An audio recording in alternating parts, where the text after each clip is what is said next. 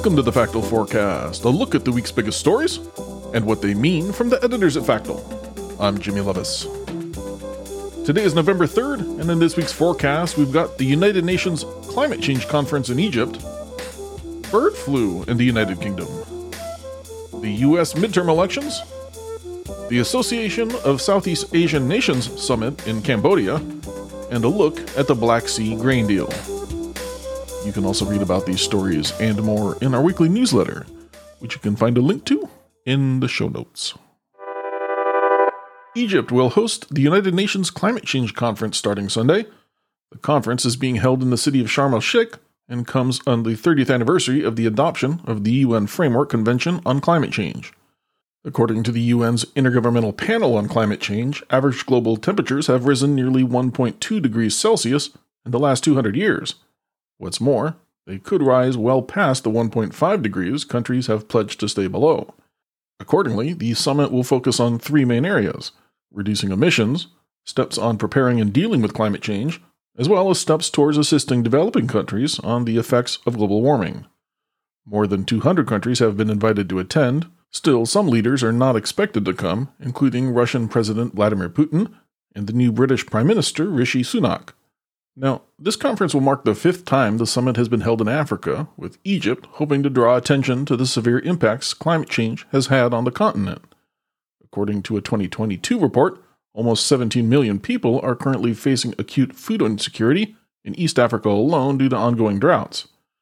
Egypt, as a host country, however, has also drawn criticism from climate activists, including Sweden's Greta Thunberg, who said she will not attend the upcoming talks after accusing the country of what she called greenwashing.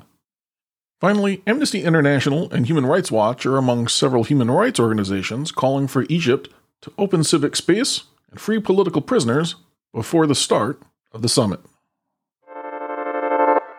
Starting Monday, all British farmers and bird owners will have to keep their poultry and captive birds indoors. That's due to an alarming increase in cases of bird flu. With around 190 cases of bird flu across the United Kingdom in the past year, including 80 in October, UK authorities have introduced a legal requirement for all birds, including chickens, to remain inside and strict biosecurity measures on staff around poultry. Large scale poultry distributors are being particularly hit hard with the culling of millions of birds this year in order to protect larger flocks announced October 31st, bird owners will have had a week to prepare for the new requirements when they go into effect on Monday. Now, the decision by UK health authorities comes from the fear of having widespread poultry shortages for Christmas if the disease continues spreading, increasing prices along the way. The country's chief veterinary officer said it's the largest ever outbreak of bird flu, and with cases rising, the order will try to stifle that growth. Earlier this year, France eased restrictions while trying an experimental vaccine on poultry, but there are concerns that the vaccine doesn't work in blocking the spread of the disease. The balance of power in the U.S. Senate and House of Representatives will be determined on Tuesday. Voters across the country will weigh in on a slew of key federal races, along with various state gubernatorial and legislative contests. Since the 2020 election, Democrats have held full leadership of the government, with control of the White House and both chambers of Congress. Democratic Party leaders point to legislation like the Inflation Reduction Act and their vows to protect abortion rights as reasons to retain their legislative majorities. Republicans on the campaign trail, however, have claimed Democratic policies are behind rising prices and crime rates while pledging to obstruct President Biden's agenda in the final two years of his term. Now, most political analysts are predicting Republicans will take control of the House while the potential Senate majority remains unclear. Polls are showing races within the margin of error in Pennsylvania, Georgia, Nevada, and Arizona, and close contests in Ohio, Wisconsin, and North Carolina. Finally, federal officials have also expressed concern over the threat of violence by domestic extremists in connection with claims of election fraud, a fear underlined in recent days by a group of ballot watchers in Arizona seen standing guard near drop boxes and taking photos or videos as voters dropped off their ballot. Cambodia is set to host world leaders in Phnom Penh on Tuesday. They'll be meeting for the Association of Southeast Asian Nations Summit and related meetings with the Myanmar crisis expected to be among the central topics of discussion. The summit comes after concerns over continued violence and the efficacy of the Myanmar peace process prompted an emergency meeting of the 10 country bloc in Indonesia last week. Human Rights Watch has called on all attendees to support tougher sanctions and other measures to address abuses by the Myanmar junta, a junta whose leader has not been invited to the summit. In addition, Cambodia has also offered to host talks between Russia and Ukraine during the summit, an offer yet to be taken up by either side. Now, the summit comes at a crucial point for the bloc, which faces criticism over its approach to resolving the conflict in Myanmar and ending its brutal military crackdown. In attendance will also be U.S. President Joe Biden, as the U.S. seeks to reaffirm its commitment to the Southeast Asian region amid a burgeoning political tug of war with China.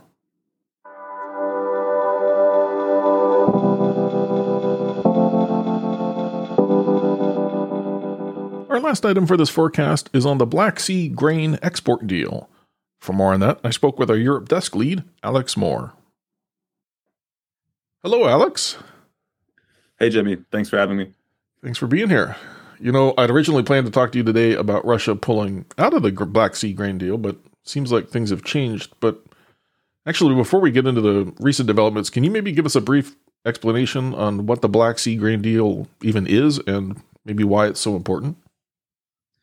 Uh, yeah, of course. Uh, the context of the deal is that Ukraine is one of the largest grain suppliers for the world, specifically for uh, developing countries in places like Africa, South Asia, the Middle East, and Russia as well is a big fertilizer and um, like foodstuffs exporter as well through the Black Sea. And those shipments came to a halt after the full invasion in February, with Russia obviously shutting down and patrolling the Black Sea.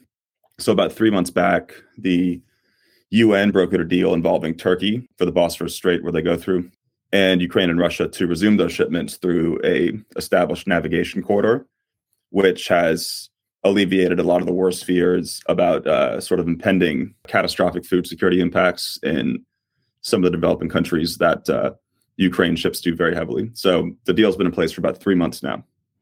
And what's the status of the deal now? Is it still in effect?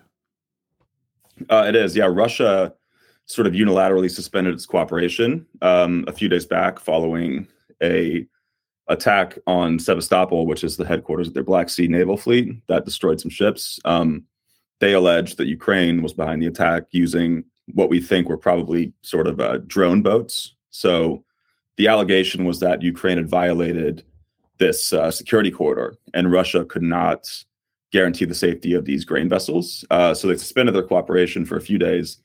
But one question that was never really answered was that grain shipments continued while Russia was suspended unilaterally. So we don't exactly know what it would look like if Russia tried to interfere with them. We don't know if they would detain vessels, if they would fire on them. We never saw that because grain shipments continued. Um, on Wednesday of this week, uh, Ukraine and the UN agreed to not do grain shipments, but obviously Russia announced they were rejoining the deal. So the agreement is in place through November 19th. So the UN has been seeking a more longer term uh, extension of the deal. Those talks remain elusive. Um, so November 19th is a big date to watch for. You know, there were a lot of concerns that Russia pulling the plug on this deal would deepen the global food crisis and, you know, possibly lead to food price hikes. Um, think there's any chance that Russia backtracks on this again? Yeah, I think so. Um, Russia has obviously shown across multiple fronts that they're willing to horizontally escalate the war, uh, which we've seen through their energy war on Europe, supply shocks, and uh, the food security stuff. The first few months of the war was another example of this, of course, of them sort of seeking to create this leverage uh, against Ukraine. That said, the deal is obviously mutually beneficial, and so there's a chance that Russia will backtrack. Yeah, but um, I think it's reasonable to hold out hope that they'll reach an extension. Well, considering all that, you know, what do you think folks should be watching for in the weeks and months ahead? Yeah, uh, I guess like I said, um, if the extension is not reached by the deadline, a, a, lot of outstanding questions remain. In the few days where Russia was out of the deal unilaterally, they didn't exactly seek to interfere with navigation in the Black Sea. There could be multiple explanations for that. One of them being that uh, their Black Sea fleet has lost its flagship vessel, obviously, which oversees sort of uh, area denial protection of other vessels, which that, that vessel was sunk months ago by Ukraine. So they might not be willing to risk their Black Sea vessels, perhaps. Um, maybe if a deal expires, they will go go ahead and do that and interfere with navigation. But it remains to be seen how that will manifest and whether or not that will result in Ukraine seeking to fire upon these vessels from from Odessa, their southern territory they control. Um, so a lot a lot of moving parts, but um, the immediate one is of course the November nineteenth date to reach an agreement extension, and I think we can all agree that hopefully that comes to fruition because, as we saw in the early days of the war, prolonged interference with Ukrainian grain exports, uh, very wide ranging impacts across wide swaths of the world, from again South Asia, uh, the Horn of Africa. So potentially dangerous situation if they don't extend that. Well, Alex, I think we'll leave it there for today. But as always, I thank you for your time and insight. Hopefully, we'll see an extension to the deal. Yeah, you and I both. I'm right there with you. This is the uh, sort of like the most significant and large scale diplomatic achievement since the February invasion. So hopefully we can keep it around. I'm sure you'll let us know if there's any new developments. Hey, thanks again. Thank you, Jimmy. Take care.